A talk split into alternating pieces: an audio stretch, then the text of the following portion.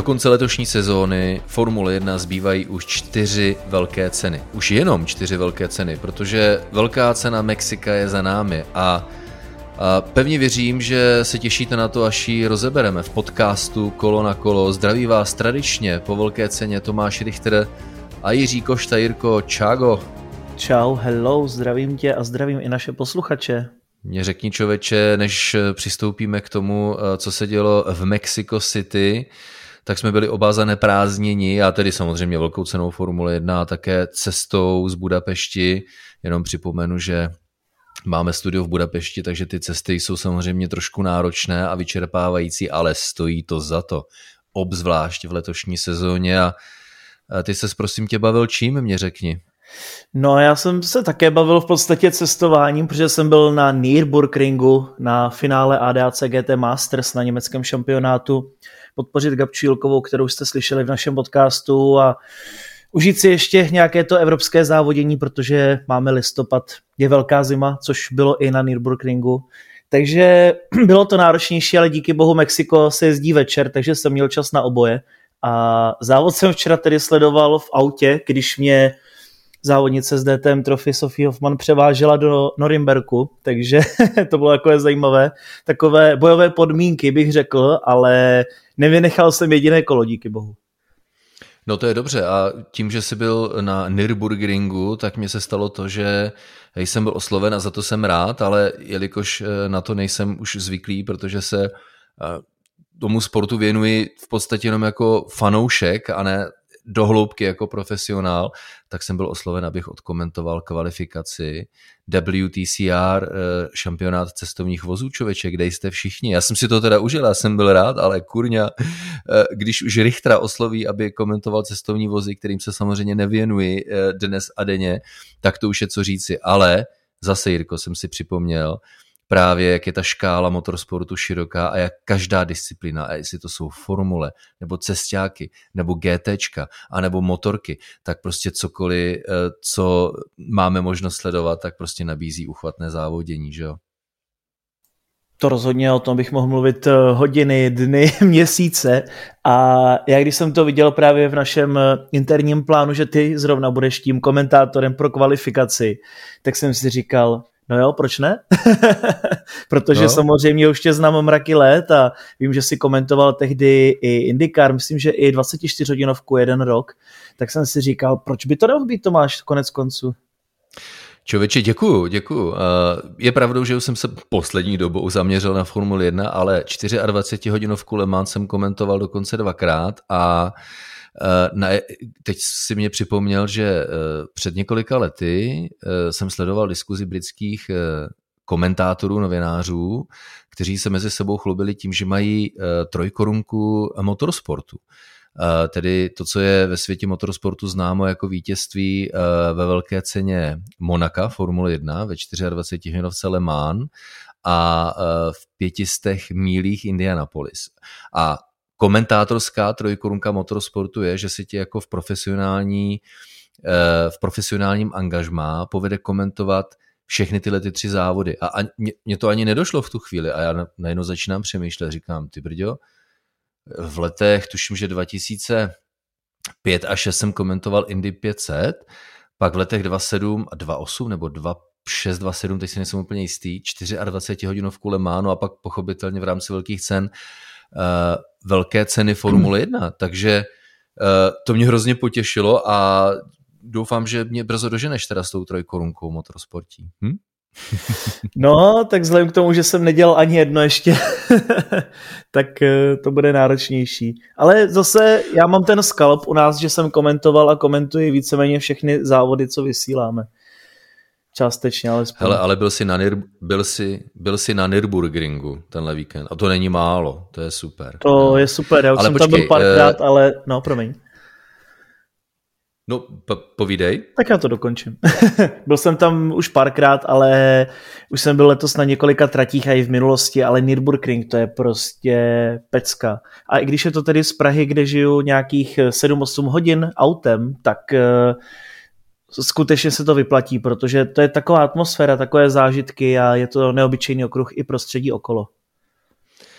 Hele, super, uh, ale to si nechme třeba pro sebe, protože já si myslím, že uh, fanoušci poslouchají, tady doufám, tenhle ten podcast kolo na kolo, protože se chtějí dozvědět uh, zajímavé informace ze zákulisí, z dějiště velkých cen a samozřejmě tohle není výjimka, my to pro vás všechno máme připravené, takže pustíme se do toho. Uh, Jirko, v prvé řadě můj dojem.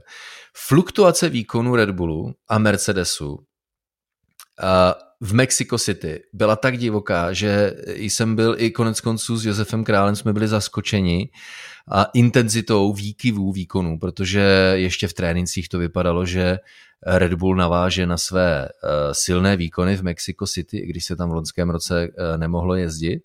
A v jednu chvíli měl převahu 6 desetin sekundy na kolo, ale pak přišla kvalifikace. A tam Red Bull, tak říkají, dostal na frak a tak jsem si říkal, no, ale to se teda Mercedesu povedlo. Eh, nějakým způsobem eh, ztratil Red Bull půdu pod nohama, takže dostane na frak během samotné velké ceny. Jenomže opak byl pravdou. Red Bull byl jednoznačně silnějším autem, i když měl Mercedes na konci rovinek vyšší maximální rychlost. Takže to bylo jako na houpačce a pokud jsem si od Mexika sliboval, že budeme rozumnější, co do rozložení sil mezi Red Bullem a Mercedesem, tak si myslím, že z Mexika jsme odjeli s větším eh, počtem otázek než odpovědí. Eh, jak ty jsi to vnímal průběh eh, víkendu v Mexico City? No, asi tréninky můžeme přeskočit a dostaňme se rovnou ke kvalifikaci, kde bylo problémem pro Red Bull to, že tam byl Yuki Tsunoda, který zavázel, alespoň tak to okomentoval Christian Horner, šéf týmu Red Bull, a Yuki dostal úkol, aby pustil právě Pereze a Verstappena před sebe, ale úplně to nezvládl. Perez se tak nějak lekl a kvůli Yuki mu vyjel mimo trať a Verstappen, ten už si pak to kolo také rozházel. Takže ta kvalifikace nebyla ani pro jeden z Red Bullu ideální, naopak eh, Mercedesy to zvládli dobře, Valtteri Bottas už nejezdí pod tlakem, takže získal oprávněně pole position. A já jsem si říkal, všichni jsou tak jako naštvaní, Verstappen byl hodně naštvaný, ale historicky víme, že v Mexiku je lepší startovat ze druhé řady. Tak jsem si říkal, no tak kluci, tak můžete být v klidu, to je pro vás přece lepší, když budete mít slipstream do první zatáčky. No a to se povedlo a vlastně to, že Red Bull zkazil kvalifikaci, přivezlo vítězství. Čověče, Yuki Tsunoda tentokrát si myslím, že zaslouží trošku ochranu, protože eh, on byl prezentován jako ten, kdo zkazil kvalifikaci Red Bullům, ale on nemohl udělat téměř nic lepšího, když dostal pokyn, aby se uklidil z dráhy na konci kvalifikaci, kvalifikace poté, co pomohl eh, kolegovi eh, Gaslimu, tak Sergio Perez, že to tak nějak jako mentálně nebo jezdecky nedal, vyjel z dráhy, pak Max Verstappen musel zvolnit, protože když viděl dvě auta mimo trať, hustá oblaka dýmu, tedy prachu, toliko všudy přítomného na jinak jako obyčejně zelené, tak říkají zelené zaprášené trati v Mexico City, tak očekával žluté vlajky, zkrátka taková smůla na konci kvalifikace, ale eh, Cunoda je takovým obětním beránkem a když už se bavíme o eh, zákulisních informacích, tak Cunoda eh, prozradil, že no, bál jsem se, že jsem vyrobil strašný průšvih, a vypnul jsem, úplně vypnul jsem sociální sítě, protože jsem se bál toho, že mi fanoušci, zejména Sergio Pereze, na jeho domácí půdě samozřejmě, budou nadávat. Ale on byl naopak pak, když se potom zpětně dostal zpátky k eh, odezvám na jeho adresu, tak říká, já jsem byl překvapen naopak tou podporou uh, pozitivní, protože uh, Cunoda asi v tomto směru jako skutečně uh, obětním beránkem. Ale Jirko, důležitá věc, závěr kvalifikace, ano, Cunoda, ale to nebyla ta hlavní příčina. Hlavní příčinou bylo, protože my jsme pak během velké ceny řešili takovou otázku, skutečně Mercedes našel nějaký recept na Red Bull v, eh, v závěru kvalifikace, anebo Red Bull obrazně řečeno výkonnostně sklouznul a ono to vypadá, že to druhé je pravda, protože jednak eh, během soboty vyrostla teplota, eh, v průběhu třetího tréninku se Red Bull potýkal s prasklinami na zadním křídle. Trošku to asi uh, odvedlo jejich pozornost od poctivé přípravy na kvalifikaci a Red Bullům se začaly více přehřívat zadní pneumatiky. To mělo totiž za následek potom to, co je vidět i v televizních záběrech, že kontrola auta ze strany Maxe Verstappena nebyla tak precizní, jak jsme zvyklí. Zkrátka zadní pneumatiky eh, Red Bullu byly eh, přehřáté. Naopak vyšší teploty pomohly Red Bullu, takže, eh, pardon, Mercedesu samozřejmě, takže Mercedes zlepšil v závěrečných chvílích kvalifikace a naopak Red Bullu se ztratila tak říkajíc trošku půda pod nohama, což mohlo dát najevo, že hmm, tak hele, podívej se, konec konců Helmut Marko říká, No, pěkně blafujete, vy od Mercedesu. Dobře blafujete, ale přesto blafujete.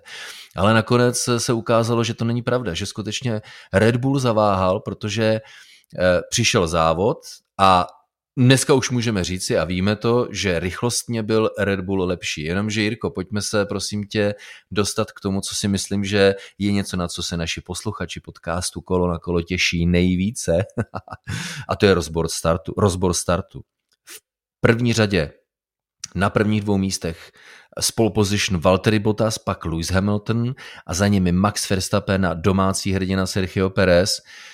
Vždyť to stačilo udržet, čověče. A neříkej mi, prosím tě, Jirko, že, uh, že Valtteri Bottas nebyl v perfektní pozici udržet za sebou Maxe Verstappena a tím pádem pomoci jak Mercedesu, tak Louisi Hamiltonovi. Jak ty prosím tě vnímáš eh, start velké ceny, velké ceny Mexika, ten klíčový okamžik, který rozhodl o výsledku celého závodu?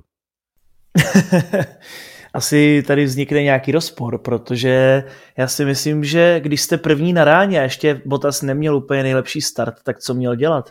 On se dostal do takové špatné situace, že nevěděl, koho bránit dříve a vzhledem k tomu, že si myslím, že už je mu jedno, jestli porazí Hamiltona nebo neporazí, tak eh, se snažil asi nejprve pokrýt jeho a v ten moment tam proklouzl Verstappen. Samozřejmě je to také dáno tím, že zkrátka startovní a cílová rovinka v Mexiku je nesmírně široká, klidně se tam vyjdou čtyři vozy vedle sebe.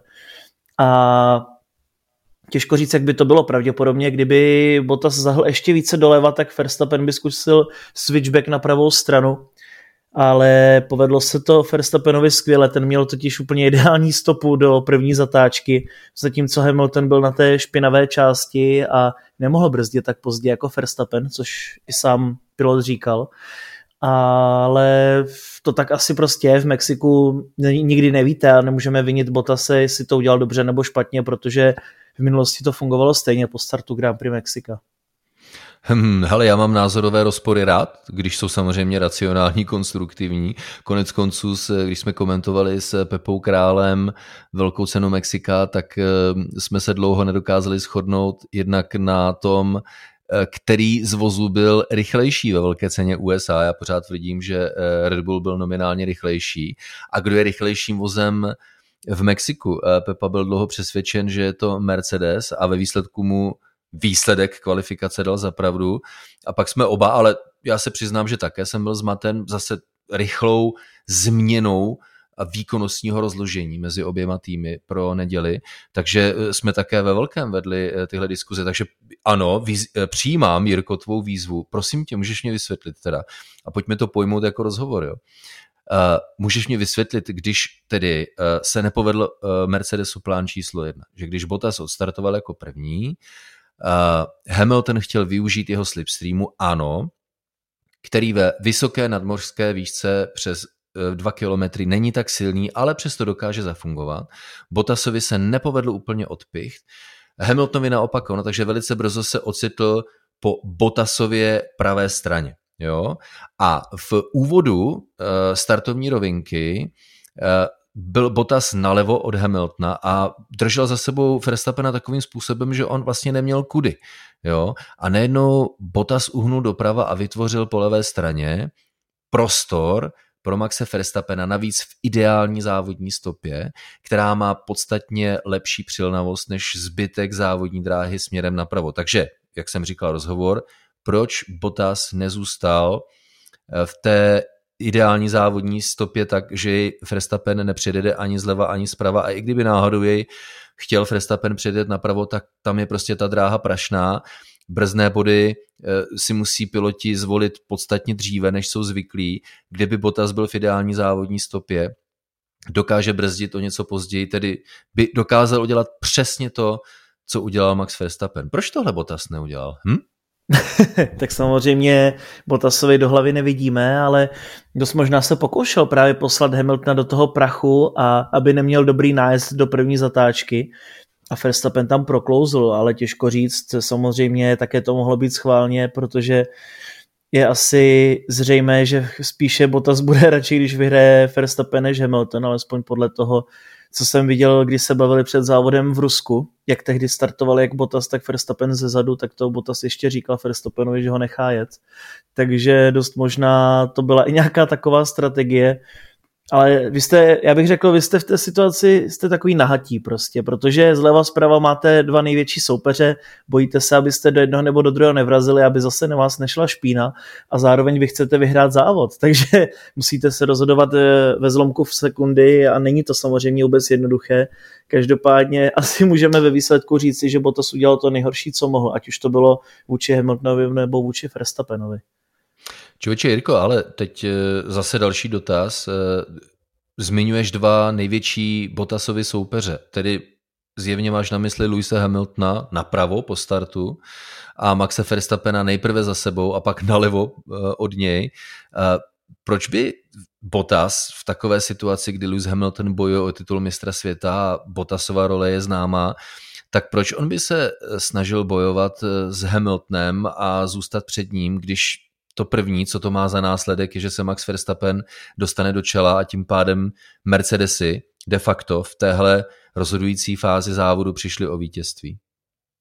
Mně přijde, že od doby, kdy se Valtteri nebo kdy bylo oznámeno, že Valtteri už nebude pokračovat u Mercedesu, tak jako kdyby si ušel to podle sebe a už tak nějak nebere ohledy jako dříve. I když tedy zel do boxu povinně, aby sebral nejrychlejší kolo a jeden bod Verstappenovi, tak si myslím, že zkrátka zdoruje a nějakým způsobem ukazuje, že není pomalý a že si zaslouží ještě získat nějaká ta vítězství. Takže jestli tohle bylo součástí, samozřejmě opět těžko říct, co se Botasovi honí hlavou. Já nejsem Valtteri Botas, bohužel bohudík. a je to teda nešťastná situace, jak říkám, zkrátka je, rozhodujete se ve zlomku vteřiny a tohle to vyhodnotit není vůbec snadné ani pro jezdce typu Valtteri Bottas, co já vím, Lewis Hamilton, Max Verstappen, je to velmi těžké, protože máte vozy zleva zprava a nemáte se za kým vyvést, takže musíte skutečně to nějak vyhodnotit a Bottas to vyhodnotil tímto způsobem. Možná spíš instinktivně, že jak říkáš hmm. tedy, eh, Bottasovi bylo jedno, jestli Max Verstappen vyhraje závod, hlavně, že mohl bojovat o svou pozici s Lewisem Hamiltonem. Chápu to tak dobře, ten tvůj pohled na situaci? Hmm, asi v podstatě jo, protože myslím si, že jak říkáš, Bottasovi je asi jedno, jestli bude Verstappen před ním, klidně ho i pustí, ale myslím si, že chce ukázat, že stačí Hamiltonovi a že, že není takový ten otloukánek, jako byl bohužel mnoho let. Šéf Mercedesu Toto Wolf byl eh, rozlobený na Valtteriho Bottase, protože eh, na levé straně skutečně vytvořil prostor pro Maxe Verstappena a jak na tiskové konferenci po závodě Max Verstappen sám přiznal, tak tím, jak získal pozici v ideální závodní stopě, která má lepší přilnavost, tak přesně věděl, kde má brzdit. Brzdil taky o hodně, zhruba o 20 metrů později dokázal brzdit Max Verstappen než borci napravo v zaprášené části e, trati. Lewis Hamilton to komentoval podobným způsobem, samozřejmě z druhé perspektivy říká, no hele, já jsem v tu chvilku věděl, že jsem ztracený, protože když se Botasovi nepovedl start, já, říká Lewis Hamilton, to jsou jeho slova, já jsem se ocitl napravo, tak jsem si hlídal to, aby mě nepředil žádný z Red Bullu, kdyby se náhodou za mnou nějaký objevil. A očekával jsem, že to samé bude činit Valtteri Bottas na levé části dráhy. No a tady je právě to překvapení Mercedesu, Tota Wolfa a samotného Luisa Hamiltona, protože jak už si správně popsal, tak eh, co Bottas udělal, že ten se jal bojovat s Lewisem Hamiltonem, uhnul tedy mírně doprava, vytvořil v ideální závodní stopě prostor pro eh, Maxe Verstappena a ten už pak eh, neměl žádný problém se přehnat přes všechny, kteří byli napravo od špinavé stopy. Nakonec, řekl bych, brilantně využitá nabídnutá šance. Toto Wolf ale také Jirko řekl, že hm, to je asi úplně jedno, protože i kdybychom dokázali alespoň s jedním autem zůstat vepředu, tak kolem zastávek v boxech by nás Red Bull dokázal předjet, ať už využitím toliko skloňovaných undercutů, dřívější zastávka v boxech, vyjetí na závodní dráhu na čerstvé sadě, zrychlení a pak když soupeř zastaví, tak se eh, ten, kdo stavil eh, první, dostane před eh, soupeře. Ale já si úplně nejsem jistý, jestli by to tak bylo, protože Jirko Sergio Perez, tedy prosím tě, řekněme, jak hodnotíš jeho závod. Tedy ano, taková ta minela zaváhání v kvalifikaci, ale on to vynahradil držel se Luisa Hamiltona povalnou většinu závodu. Stavil o něco později, protože právě undercutu se Red Bull zdráhal využít. Bylo to hodně na hraně co do časového rozestupu mezi Hamiltonem a Perezem, takže Perez jel o nějakých 11 kol déle a pak měl tedy zhruba o 11 kol mladší sadu pneumatik, které využil brilantně k tomu, že 11 kol před koncem závodu Lewisa Hamiltona dojel. No a Sergio Perez už byl tedy na stupních vítězů, ale bojoval o stříbro. Tohle si myslím, že byla fascinující podívaná. Na straně druhé dokazuje, že i když byly Red Bully rychlejšími vozy, tak na maximálních rychlostech, na konci rovinek, zkrátka Sergio Perez recept eh, nedokázal najít. Otázkou je, jestli pokud by Max Verstappen nezískal první místo na startu, jestli by eh, z, na konci rovinek některý z rychlých Mercedesů dokázal předjet. Ale pojďme nejprve k tomu výkonu a k té úžasné atmosféře bedna mexického závodníka před vyprodanými tribunami mexické velké ceny. To bylo parádní.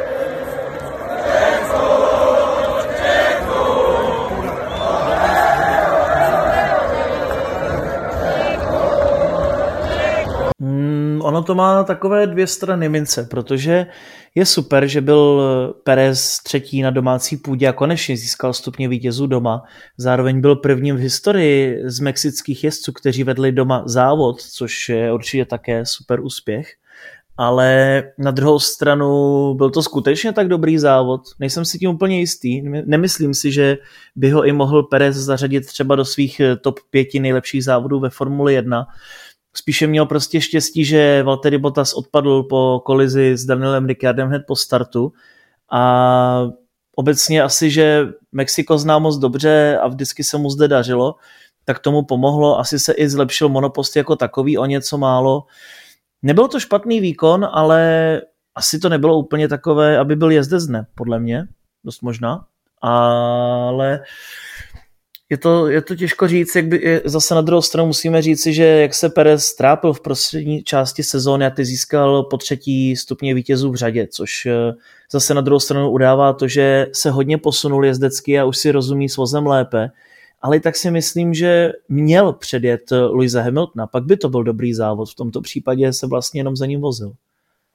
No ale logicky on k tomu neměl techniku, protože na mexickém okruhu eh, Mercedes eh, eh, rychlejší odpichy ze zatáček, pak ano, Red Bull měl rychlejší nájezdy, jenomže s ohledem zase na techniku, a Mercedes získával převahu na maximální rychlosti, což právě v závěrečných soubojích, respektive v soubojích závěrečných kolech bylo vidět. Takže kdyby tam seděl Superman v tom Perezově autě, tak zkrátka Mercedes byl rychlejší, takže Sergio Perez asi dělal, co mohl ostatně stejně jako Lewis Hamilton, ale byl limitován technikou. Já si myslím, že Max Verstappen by Hamiltona předjel. Docit.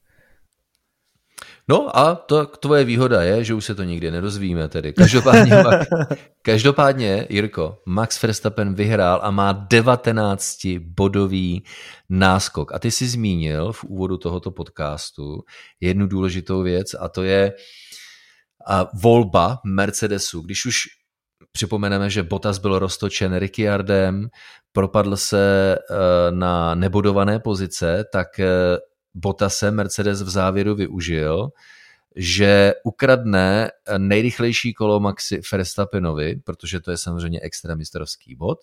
A uh, i když byl mimo body, a ten, kdo zajde nejrychlejší kolo v závodě, tak nejrychlejší bod nebere v situaci, kdy do cíle dojede mimo nejlepší desítku. To právě proto, aby se ti, kteří nemají šanci na to umístit se na bodovaných pozicích, tak aby v závěru závodu nepřezuli na rychlé nejměkčí sady, sadu pneumatik a nezískali pozornost tím, že si takhle dojedou pro nejrychlejší kolo v závodě. Takže pokud pilot získá nejrychlejší kolo v závodě a je mimo nejlepší desítku v cíli, tak se bod za nejrychlejší kolo neuděluje. Myslím, že se to stalo po druhé v letošní sezóně, ale ten důležitý taktický, strategický faktor spočívá v tom, že Mercedes, i když by nikdo nezískal mistrovský bod za nejrychlejší kolo, tak alespoň v seberou jeden mistrovský bod Maxi Verstappenovi.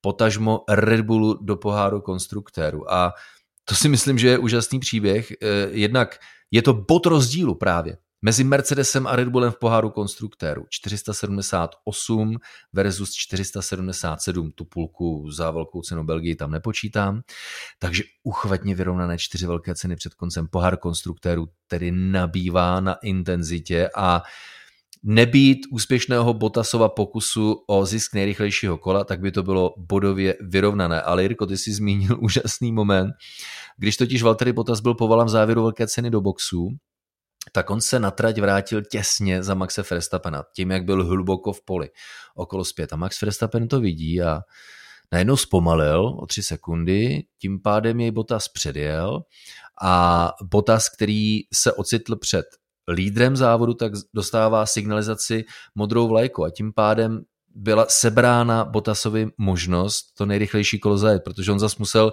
poslechnout signál modrých vlajek a pustit Maxe Verstappena před sebe. Úžasně, řekl bych, ne klukovská, ale taktická hra, jak eh, si každý hraje na, na kočku a na myš, ale Mercedes zvolil taktiku, že tedy dobře rozumíme, jak to na nás zkoušíte, pane Red Bulle, takže stáhl Valtteriho Bottase do boxu po druhé, Počkal si na lepší prostor na dráze, vypustil Botase za Georgem Russellem na Williamsu, využil jeho slipstreamu a hlavně aktivního řešení DRS a úplně v posledním kole nakonec Valtteri Bottas nejrychlejší kolo získal.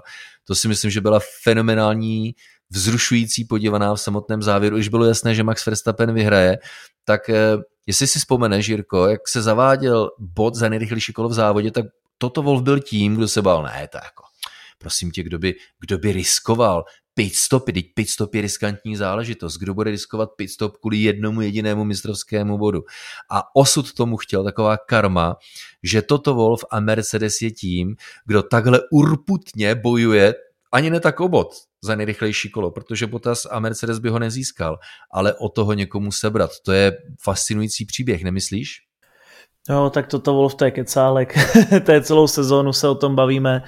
A taky asi tehdy nečekal, že bude na to Mercedes tak bídně, že se bude prát o každý bodík. Každopádně na jednu stranu určitě musíme pochválit, že Max Verstappen už o těch závodech i přemýšlí, protože, jak víme, ze začátku kariéry jezdil hodně bez hlavy a dělal kamikadze manévry. A teď je vidět, že hodně vyzral. Na druhou stranu šel do zbytečného rizika vedete závod o 15-20 vteřin a najednou začnete brzdit eh, Mercedes, o kterému o nic nejde. Naopak, kdyby vás se střelil, tak eh, ještě šéf Mercedesu poplácá po ramenou svého jezdce. Což znamená, že OK, ale asi Max zapomněl na to, jak se takhle srazil s Estebanem Okonem v Brazílii tři roky zpátky, když právě ho předjížděl okolo tak eh, trochu, trochu mě tohle to zarazilo, proč zbytečně riskovat. To je daleko větší risk pro Verstappena než eh, pro Bottase, ale naštěstí tedy pro oba to dopadlo, jak to dopadlo a ve finále se nic nestalo a dopadlo to, jak to mělo být. No, co se stalo, je, že uh, nevíme a nemáme jasnou představu o tom, jaké je rozložení sil mezi Mercedesem a Red Bullem pro zbývající čtyři velké ceny. Eh, těšíme se už příští víkend na brazilské São Paulo, pak premiéra v Kataru. O týden později, respektive ehm, o pár dní později premiéra v Saudské Arábii, což je Jirko okruh, který se pořád v těchto dnech, tak jak se tady bavíme, usilovně staví. No a pak finále eh, v Abu Dhabi. Takže na to se hrozně moc těším. Ale ještě předtím, než na tyhle ty čtyři závody eh, dojde, tak eh, mě dovol prosím tě ještě zmínit jeden zajímavý příběh a to jsou piloti Ferrari. Jednak Pierre Gasly, toho musíme pochválit, čtvrté místo, poté co vypadl Bottas po smyku v důsledku nárazu ze strany eh, Daniela Ricciarda, tak Gasly jel spolehlivě Alfa Tauri rychlejším vozem než Ferrari. Pak v závěru závodu eh, Carlos Sainz také stavil o něco později a Ferrari mělo ambice na to, že by Piera Gaslyho předjeli. Charles Leclerc, který dostal pokyn, pusť před sebe Carlose Sainze a nechtělo se mu, protože Uh, ti borci se nemusí ve Ferrari. Oba jsou rychlí a ta rivalita, nevraživost je obrovská, jenomže gentlemanskou dohodu bylo, že když se Sainzovi nepovede Gaslyho předjet, tak Leclerca pustí na cílové čáře, což je přesně to, co se stalo. Takže Charles Leclerc v cíli pátý a Carlos Sainz v cíli šestý a to má za následek několik Eh, řekl bych, důsledků. Tím jedním je to, že Ferrari je třetí v poháru konstruktérů, protože Ferrari bralo 18 bodů po hříchu McLaren, kterému Mexico City vůbec nesedlo, tak pouze jeden jediný bod, takže 268, respektive 255 bodů, 13 bodů rozdílu. No a nebojuje se jenom o titul mistra světa, nebojuje se jenom o třetí místo, ale Jirko, prosím tě, tvůj oblíbenec Fernando Alonso a tým Alpin Alfa Tauri bralo 12 bodů, Alpin pouze 2, takže Alpin a Alfa Tauri na pátém a šestém místě. Schodný počet 106 bodů. Tyhle ty tři zbývající příběhy ve zbytku eh, sezóny, tedy Mercedes versus Red Bull, Ferrari versus McLaren, Alpin versus Alfa Tauri a mraky bychom jich ještě dalších našli. Ty neříkej mi, že už nezačínáš být nervózní z toho, jak to všechno dopadne, Jirko. Já jsem nervózní už od Bahrajnu. Vzhledem k tomu, jak se vyvíjí letošní sezona nahoru a dolů a měli jsme už několik závodů, kde skutečně mohl vyhrát každý, tak eh, nemůžeme dovolit odhadovat cokoliv, můžeme mít pouze naše názory. Tak bych asi schrnul letošní šampionát Formule 1. Řekni mi prosím tě eh, ještě, co tebe zaujalo, to je taková naše závěrečná rubrika podcastu Kolo na kolo. Co ty jsi odnesl z víkendu v Mexiku, co tě zaujalo a co by si vypíchl jako jedna, jednu z nejpozoruhodnějších věcí a zážitků? No nejpozoruhodnější určitě je, už jsem o tom hovořil částečně, že Sergio Pérez získal třetí stupně vítězů v řadě, protože to byly odlišné podmínky, odlišné okruhy a to bude hodně, hodně důležité s ohledem na souboj v poháru konstruktérů, protože tohle je to, co Red Bull celé ty roky postrádal. Konečně jim to vychází a to samé bylo vidět i ve včerejším závodě, prostě, protože díky tomu, že tam byl Pérez, tak Mercedes nemohl tak riskovat se strategií. Naopak si Red Bull mohl dovolit více zaváhat a karta se obrací, tak jak jsme to měli mnoho let u Mercedesu, Valtteri Bottas, Lewis Hamilton společně dominovali, hráli si s Red Bulli a s Ferrari, tak se nám to otočilo a Pérez ve výsledku si myslím, když pojede takovýmto způsobem, jakože dost pravděpodobně ano, tak on bude tou největší rolí v celém šampionátu. Čověče, já jsem také nervózní, přiznám se, a nepamatuji si, kdy naposled, já už bych možná se, se vykašlal na nějaký profesní přístup ke komentování a už bych si to chtěl užít jenom jako fanoušek, protože eh, takhle velkou nervozitu z očekávání, jak to všechno dopadne. Možná hlavně nervozitu, Jirko, to je možná to podstatné. Ne z toho, jak to dopadne primárně. Ať to dopadne, jak chce, když to bude nějaké vzrušující vrcholení eh, letošního šampionátu, ale takové to nervózní očekávání, stačí jezdecká chyba kolize, eh, náraz do bariéry v závodě, ztráta 25 bodů, nebo třeba 17 bodů, prostě velkého počtu bodů.